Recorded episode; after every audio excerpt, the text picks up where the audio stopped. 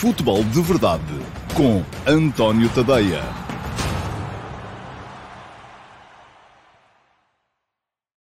Então, olá, muito bom dia a todos e sejam muito bem-vindos à edição de sexta-feira, dia 3 de setembro de 2021 do Futebol de Verdade.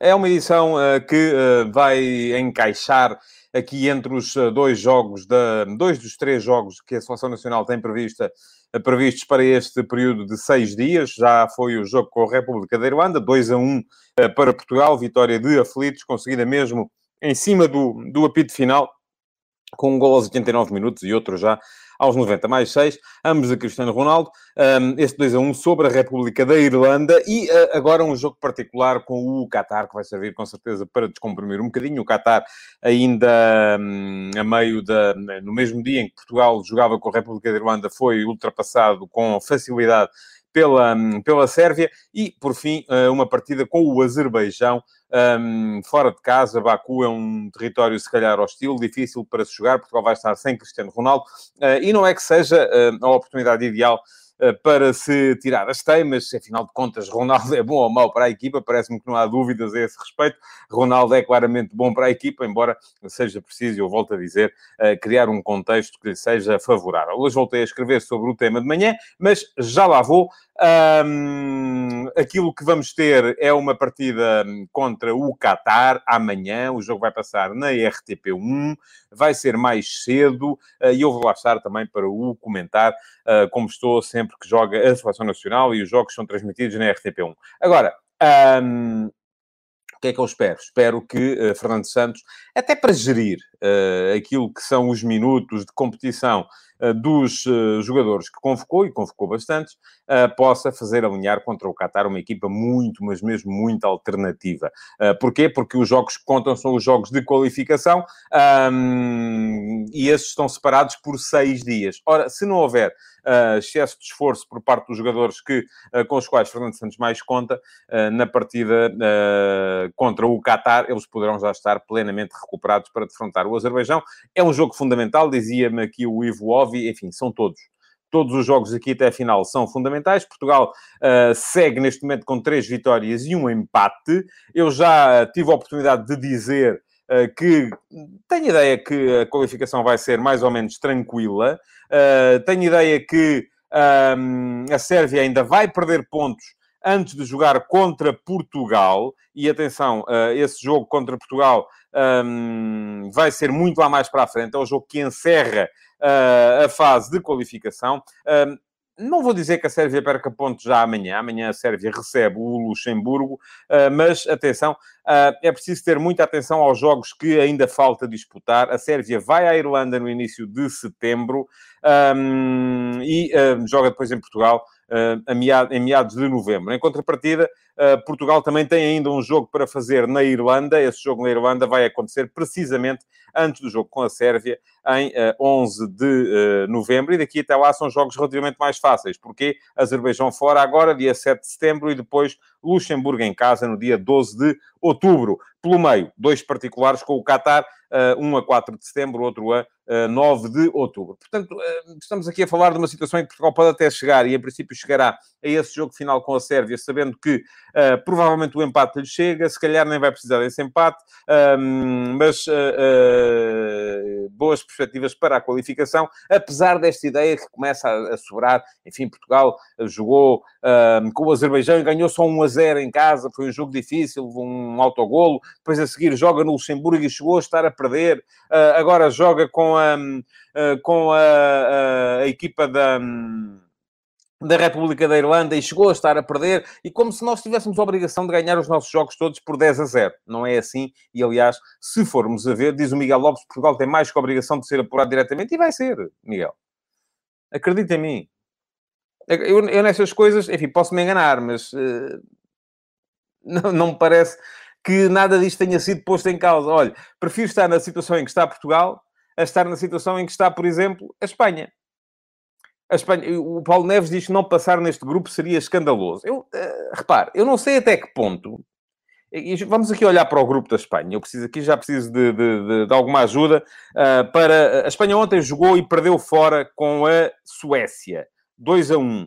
antes disto já tinha ganho, uh, já tinha empatado em casa com a Grécia e, antes, e, e, tinha inclusive ganho uh, de aflitos na Geórgia depois de estar a perder e foi como Portugal agora no jogo contra a República da Irlanda. Esteve a perder, empatou já perto do fim e depois uh, ganhou o jogo com um golo nos, nos, nos descontos. Mas, de qualquer modo, Uh, se olharmos para o, o, grupo da Espanha, eu não sei até que ponto é que o grupo da Espanha é assim tão mais difícil do que é o nosso, não é? Uh, porque a Espanha está, está com a Grécia, que já não é aquilo que era, com a Geórgia, com o Kosovo e com a Suécia. E neste momento a Espanha tem 7 pontos em 4 jogos. Portugal, nos mesmos 4 jogos, tem 10 pontos, tem mais 3 pontos e, sobretudo, ainda não perdeu com um adversário direto e não se deu pontos a um adversário que não é assim tão forte, uh, como é o caso da Grécia, que uh, até aqui uh, tem, conseguiu empatar dois, dois, dois jogos. Empatou com a Espanha e empatou em casa com a. empatou com a Espanha fora e, além disso, empatou em casa com a Geórgia. Portanto, estamos a falar diz o Diogo Cernadas, não temos a obrigação de ganhar todos os jogos por 10 a 0, certo, mas temos a obrigação de ganhar os jogos todos, nem que seja por meio a 0, e dominar o adversário. Sim.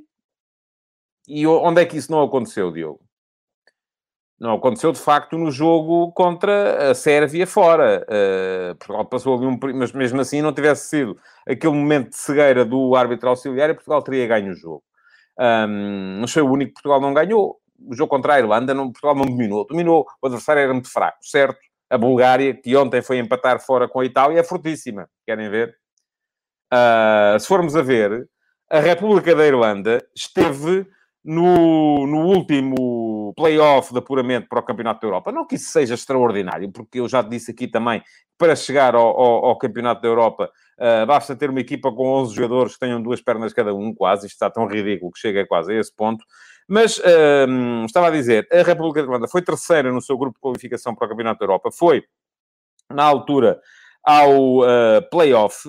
Um, e, ao mesmo tempo, eu estava aqui para ter a certeza disto, porque não estava a tensionar falar do tema, mas a Bulgária, que ainda ontem foi empatar fora com a Itália, recém-coroada campeã uh, da... Um, recém-coroada campeã da, da, da Europa, esteve também nesse mesmo playoff onde foi afastada pela Hungria e ontem foi empatar com a Itália. Portanto, estes resultados acontecem. Agora, isto não deve levar-nos a achar que de repente está tudo bem. Não está.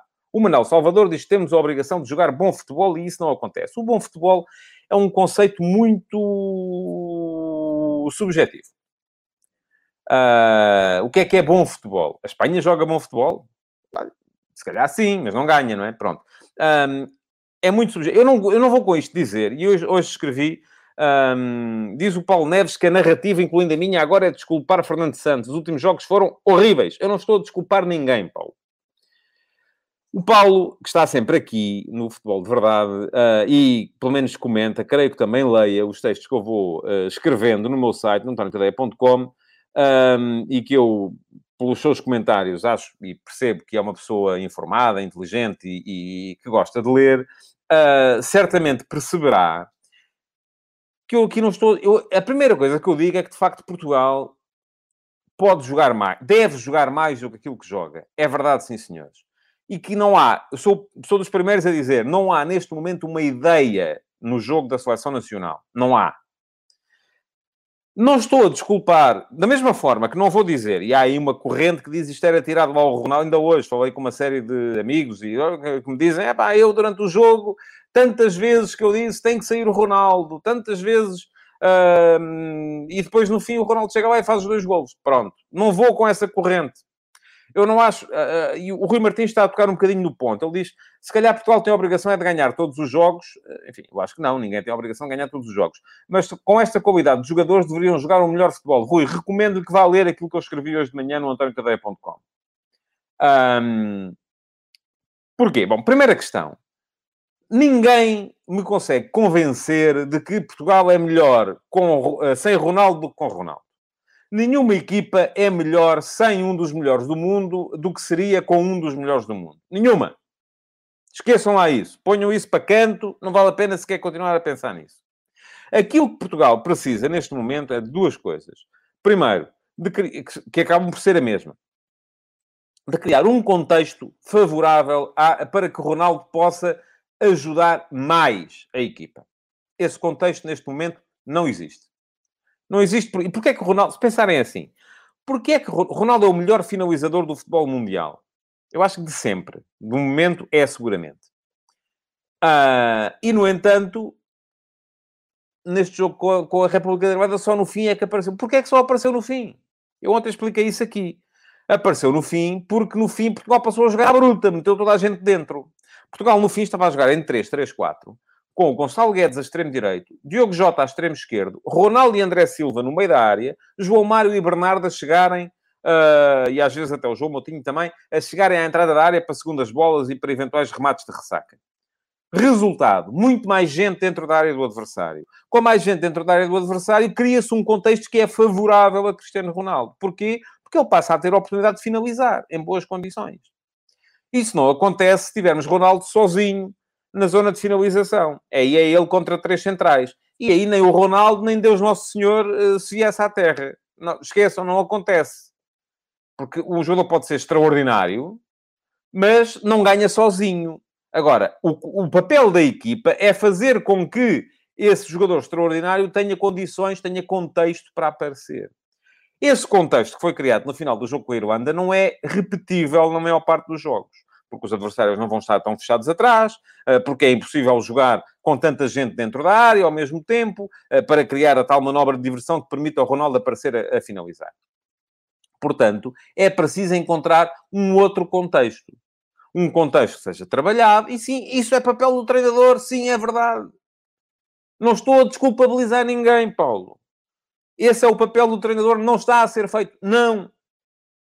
Agora, temos também que ter em conta uma série de questões. E outra das questões que eu vou aqui, se calhar, contra muitos de vocês, e que tenho, e que tenho uh, uh, lido muitos comentários nesse sentido, é a ideia do com estes jogadores todos temos que ser, temos que ser campeões do mundo, porque uh, temos inúmeros génios, muito talento. Sim, é verdade, temos muito talento. Mas o futebol é um jogo coletivo. Diz o Sérgio Carvalho, de há uns anos para cá, Ronaldo não contribuiu para o jogo coletivo. Acaba por marcar sempre porque a equipa monopoliza o ataque para ele. Não estou nada convencido disso, Sérgio. Não acho nada que isso seja verdade. Passamos dificuldades porque é previsível que vamos à procura dele no ataque. Também não acho nada que isso seja verdade. Eu acho que vocês têm razão na primeira frase, não têm nas outras duas. A questão é que todos estes jogadores de Portugal, e eu hoje tentei explicar isso de manhã no meu texto, no último passo, que está no antoniotadeia.com, quem quiser pode dar lá um salto para ler. É um bom... São quatro minutos de leitura, não é muito tempo não vos maço durante muito tempo. Um, mas é uma coisa que pode servir, tal, tal como há muitas vezes os vossos comentários servem para eu refletir, aquilo que eu escrevo pode servir para vocês refletirem também sobre os temas. Um, e a minha, a minha ideia é que nós temos demasiados jogadores a pensar o jogo de forma individual.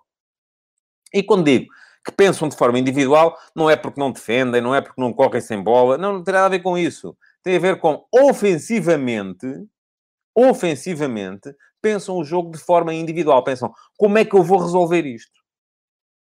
Ronaldo pensa assim, Jota pensa assim, o, o, o Rafa pensa assim, o Bruno Fernandes pensa assim.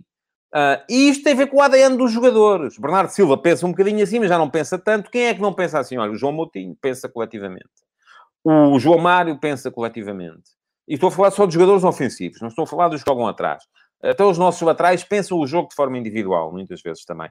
E a questão é esta: é preciso criar esse contexto que é coletivo. O Marcelo Protásio diz que Fernando Santos é o deixante português e que pensa muito mais no equilíbrio defensivo. Mas ainda bem, todos os treinadores têm que pensar no equilíbrio defensivo. Uma coisa não tem nada a ver com a outra. Uma coisa não tem nada a ver com a outra. Eu estou a falar do, do, do déficit que a equipa encontra quando ataca. Pensamos assim: Durante, eu comecei o meu texto hoje de manhã uh, uh, com isto. Durante os, uh, ora, 2003 a 2000, cinco anos e meio que esteve à frente da Seleção Nacional, o Luís Filipe Scolari, sabem quantas vezes, é que, e Portugal jogava sempre 10, 12 vezes por ano, estamos a falar para aí de 70 jogos, sabem quantas vezes, não sei de cor quantos foram, sabem quantas vezes é que Scolari fez atuar de início, ao mesmo tempo, Ronaldo e Quaresma. Não terá havido dois maiores génios no futebol português nos últimos 20 anos do que estes dois. Foram sete jogos. E muitos deles contra equipas que, enfim, não serviam para nada. Porquê? Porque era preciso alguém que pensasse o jogo coletivamente. Sugiro-vos que no final do Futebol de Verdade vão dar um salto até ao, um, até ao meu site, antoniotadeia.com, que leiam o artigo do dia e que depois quem ainda não me segue, que possa seguir-me no Instagram, António.tadeia, para uh, poderem votar nas sondagens que todos os dias eu vos coloco. E uh, diz o João Teixeira: precisamos de encontrar mais dois João Moutinho. Precisamos de um jogador como Quaresma, que no meu ver encaixava que nem uma luva com o Ronaldo. Olha, o Scolari achava que não. E o Paulo Bento também não, só, o fez, só os fez jogar juntos uma vez. Ainda assim, o Fernando Santos, que é aquele que vocês dizem todos que é o Madricas, que não coisa, blá, blá, foi quem fez jogar Quaresma e Ronaldo juntos mais vezes. E Fernando Santos só pegou na equipa em 2012. Já Quaresma e Ronaldo andavam na seleção há 10 anos. Foi ele que os fez jogar juntos mais vezes.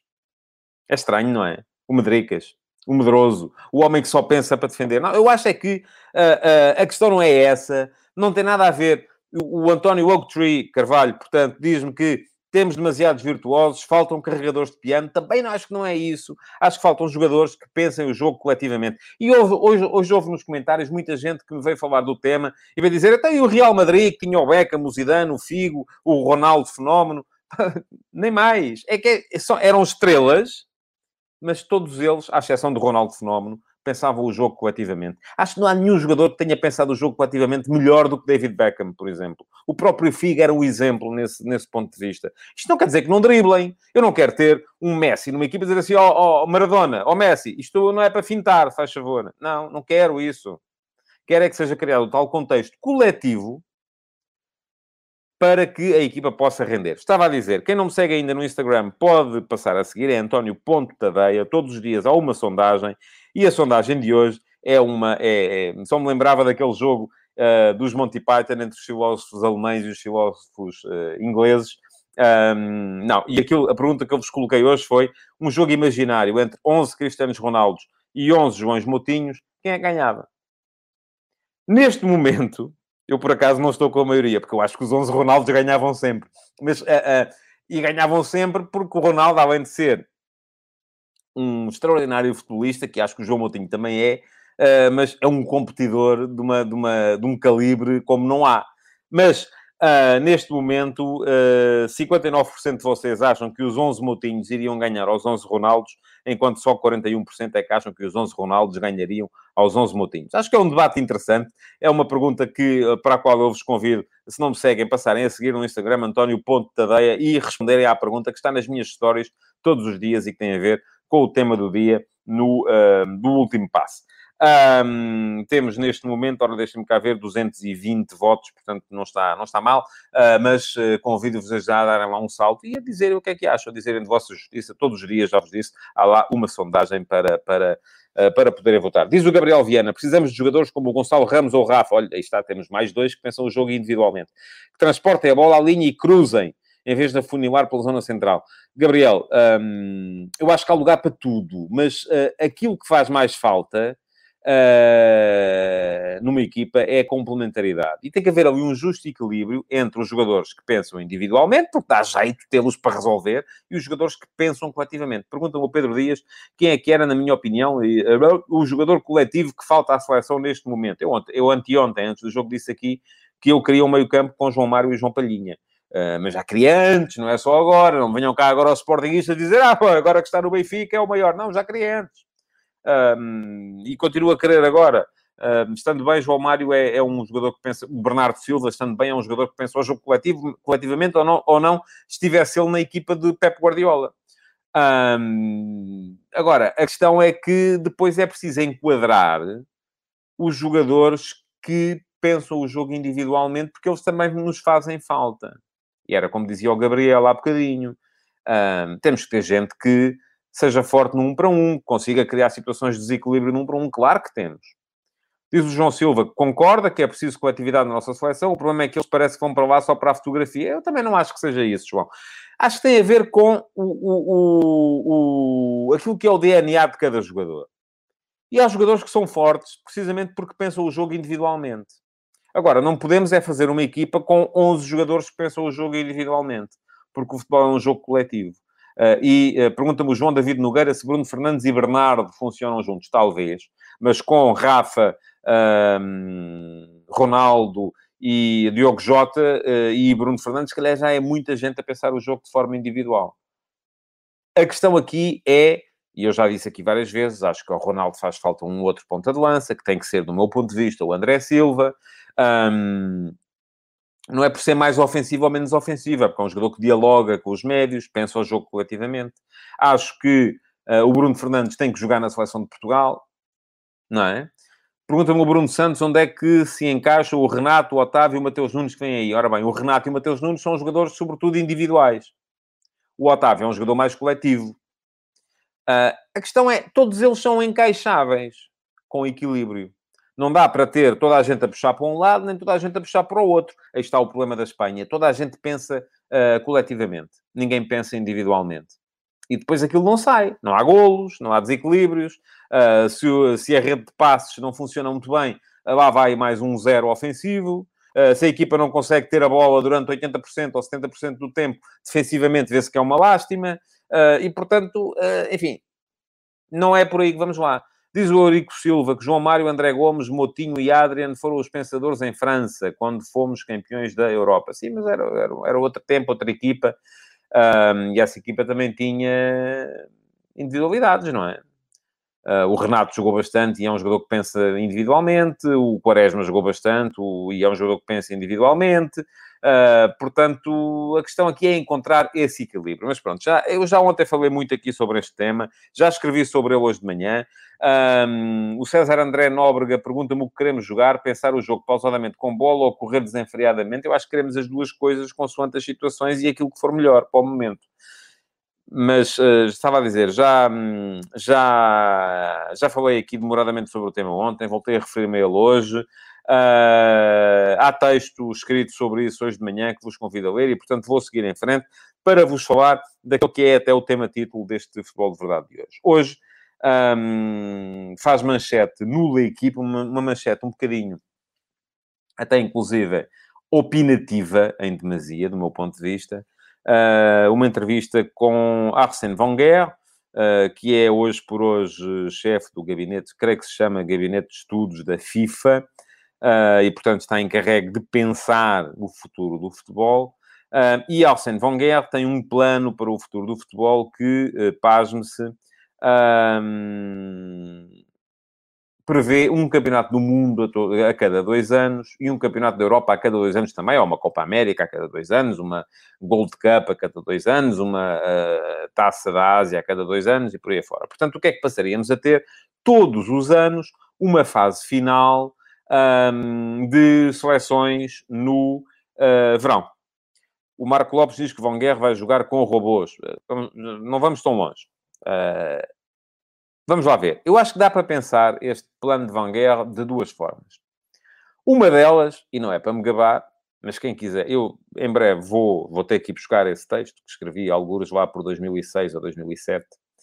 Um, uma delas é pensarmos assim: qual é o grande problema desta coabitação seleções-clubes? Do meu ponto de vista, é o facto de isto estar sempre a mudar. Ainda agora tivemos esse, todas essas, essas questões que são. Uh, uh, geram suspeição, porque é que o jogador daquele clube foi dispensado e o daquele não foi. Uh, enfim, estamos. Qual é que é o problema? E então, quando envolve viagens intercontinentais, pior ainda, não é? Todos os meses, os clubes têm que. Os clubes principais perdem 10, 12 jogadores e siga, vão para, daqui para, para a Argentina, para o Uruguai, para o Brasil e depois voltam uh, e, portanto, passam. Uh, os treinadores das seleções dizem que não têm, tempo, não têm tempo para trabalhar com eles, para criar o tal contexto coletivo que lhes permita fazer das seleções equipas. E é normal, porque eles chegam, jogam, jogam eh, têm três dias, jogam, três dias, jogam, voltam aos clubes. Os treinadores dos clubes um, queixam-se porque perdem os jogadores durante duas semanas, todos os meses, uh, ou pelo menos nestes meses em que há competição de seleções, uh, e um, os jogadores ficam desligados da ideia do clube, enfim, portanto, uh, uh, não me parece que, que isto seja viável. Eu acho que não é viável. Qual é que é a proposta de Van Gaal? E vem, curiosamente, em sintonia com uma coisa que eu já tinha escrito há 12, 13 anos. É concentrar as datas de seleções, todas, num período, se calhar, mais alargado. Em vez de irem semana e meia para a seleção, duas semanas e meia nos clubes, semana e meia para a seleção, duas semanas e meia nos clubes, semana e meia para a seleção, duas semanas e meia nos clubes, os jogadores ficavam nos clubes durante um período muito mais prolongado e depois iriam para a seleção durante um período também ele mais prolongado. Qual é que é o grande problema deste plano? Eu, na altura, também falei nele e, na altura, inclusive, eu cheguei a entrevistar algumas pessoas a esse respeito. Uh, uh, o grande problema deste plano é a viabilidade financeira. Porque os clubes, se perdem os jogadores, imaginem, durante dois meses, não podem jogar. Se não podem jogar, não têm a receita. Se não têm a receita, não conseguem pagar salários. E aqui, atenção, nós estamos a falar só... Dizem-me assim, ok, mas as, as federações, com o dinheiro que isto vai gerar, pagam os salários aos jogadores que convocam. Está bem, mas esses não são o problema todo. O problema são os outros. São os clubes que não levam os jogadores às seleções e que durante esses dois meses, três meses, também não competem porque não podem competir sozinhos. Quem é que paga nesse período? Eu acho que o Mundial gera dinheiro suficiente para pagar isso tudo e mais alguma coisa.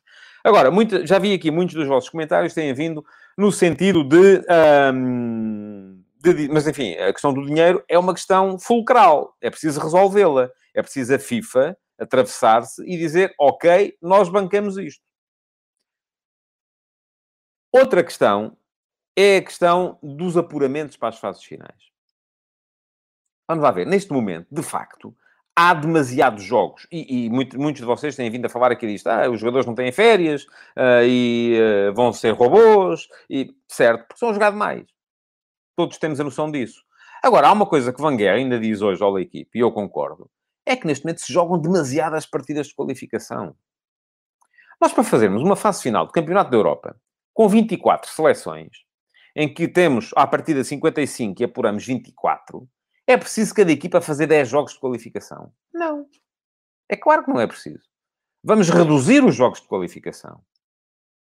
Porque não faz sentido nenhum uh, uh, ser preciso jogar-se tanto durante as fases de qualificação. É aí, é aí que se está a sobrecarregar. Não é nas fases finais. É nos jogos de qualificação que se está a sobrecarregar os calendários. E depois, este plano, do meu ponto de vista, que tenho uma opinião diametralmente oposta à que o equipe uh, expressa logo em primeira página, a manchete é Really Mr. Van. Um, o Ivo Obi diz que faziam-se os jogos só de uma volta em campo neutro. Não, acho que não, Ivo. É, é reduz o número de equipas por grupo e ponto final. Em vez de serem 10 jornadas, passa-se a fazer 6. Grupos de 4 equipas. Uh, e está o assunto arrumado. Um, Bom, uh, mas estava a dizer que uh, a minha opinião é diametralmente oposta à, à, à do equipe, neste caso, ou à expressa. Por acaso não li ainda o editorial uh, do Jean-Philippe Leclerc, mas, uh, mas de qualquer maneira, creio que Van Guerre está a caminhar no sentido correto, e não é por eu ter defendido isto há 12 anos, por várias razões. Primeiro, porque é preciso coordenar calendários. Segunda, porque é preciso acabar com este vai e vem de jogadores uh, entre a Europa e a América do Sul, que só favorece as companhias aéreas, não favorece mais ninguém. Eu sei que as companhias aéreas, em fase de pandemia, também precisam de ajuda. Mas caramba, não faz sentido uh, os jogadores andarem aqui a dar voltas ao planeta, emissões de carbono e tal, e coisas só para, para quê, não é? Para depois chegarmos ao fim e apurarmos metade das equipas que, que concorreram? É preciso tanto. Diz o Pedro Videira que sem jogos de qualificação, equipas como a Macedónia do Norte não chegam à fase final. Mas eu não estou a defender o fim dos jogos de qualificação. O que eu estou a defender é que, em vez de haver 10... Uh, em vez de haver 10 uh, jornadas, às vezes 12 por grupo, a coisa se faz com 8, perfeitamente. Ou com 6. E aí reduz imediatamente o número de jogos. Uh, há outra questão, que é esta que levanta ao João Correia, e que é curiosamente por aí que o jornalista, o Vincent Duluc, que faz a entrevista ao Van Guerre, leva muita conversa. É que nenhum adepto de futebol gosta daqueles períodos de duas semanas sem Liga e Champions por causa dos jogos de apuramento contra seleções fracas. Isto pode ser visto de duas maneiras. Por acaso, o Vincent Duluc leva a, conversa mais para... Então, e os adeptos? Depois estão aqui uh, mês e meio, dois meses, sem as tricas dos clubes. Como é que isto o futebol vai sobreviver? Percebo isso. Uh, os jogos de seleção não são tão, não favorecem tanto a, a, a polemização e, a, e, o engajamento e não vamos, uh, quando Portugal joga, quando muito, nós podemos encontrar-nos na rua e dizer assim, então e o Ronaldo, na vista, epá, e tal. Um, isto, uh, eu até achava que ele devia ter saído. Pronto, tá, mas no fim ganhámos, estamos todos de acordo, estamos todos felizes. Quando há um Benfica Sporting, um, Benfica Porto, um Porto Sporting, aí já podemos debater entre nós. Seleção à partida não dá para, não dá para grande debate. E, e isto, de facto, pode ser um problema também, uh, em função do engajamento que deixa de provocar com o fenómeno de futebol. Um, agora, uh, eu acho que é um caminho que vale a pena ser, vale a pena ser explorado. Porque não, este, isto como está, com desregulação total, uh, com calendários que não batem certo uns com os outros, com viagens intercontinentais permanentes, uh, com os treinadores dos clubes a queixarem-se porque os jogadores vão para a seleção, os treinadores da seleção a queixarem-se porque os jogadores vêm pouco tempo antes dos primeiros jogos e não têm tempo para trabalhar. Isto assim não vamos lá, de facto. Portanto, é preciso mudar. Uh, e eu acho que é fácil olhar para este plano uh, e achar que tudo aquilo que a FIFA quer é de mais dinheiro, uh, que Van Gaal, que toda a vida foi um purista, estará agora vendido aos interesses do dinheiro. É fácil ir por aí, mas eu acho que esse não é o caminho. Eu acho que o caminho, de facto, é pensarmos isto de maneira a conseguirmos uma articulação de calendários internacional que faça sentido. E esta, neste momento, não faz sentido nenhum. Bom, Estamos a chegar ao final do Futebol de Verdade de hoje. Vou lembrar-vos que uh, tenho uma pergunta curiosa para vocês no meu Instagram, uh, António.tadeia. Quem é que ganharia um jogo imaginário entre 11 uh, Ronaldos e 11 Motinhos? Um, continua 59-41. João Moutinho deve estar a esfregar as mãos e a votar repetidamente. Não dá, porque só pode votar uma vez. Mas, um, de qualquer maneira, Uh, queria que fossem, dessem lá um saltinho e uh, votassem, porque esta é a maneira de enquadrar, um bocadinho por ridículo, uh, o debate do dia, que é a questão do futebol individual versus futebol coletivo, e foi por aí que eu escrevi o meu último passo de hoje. Não se esqueçam que, além disso, podem deixar o vosso like, comentar, partilhar esta edição de hoje do Futebol de Verdade e, além disso, assinar o podcast do Futebol de Verdade eh, que está em qualquer distribuidor de podcasts e podem vê-lo em direto, se quiserem, no Twitter, no Facebook, no YouTube e no meu site, o. Muito obrigado por terem estado aí e até amanhã. Futebol de Verdade, em direto de segunda a sexta-feira, às 12h30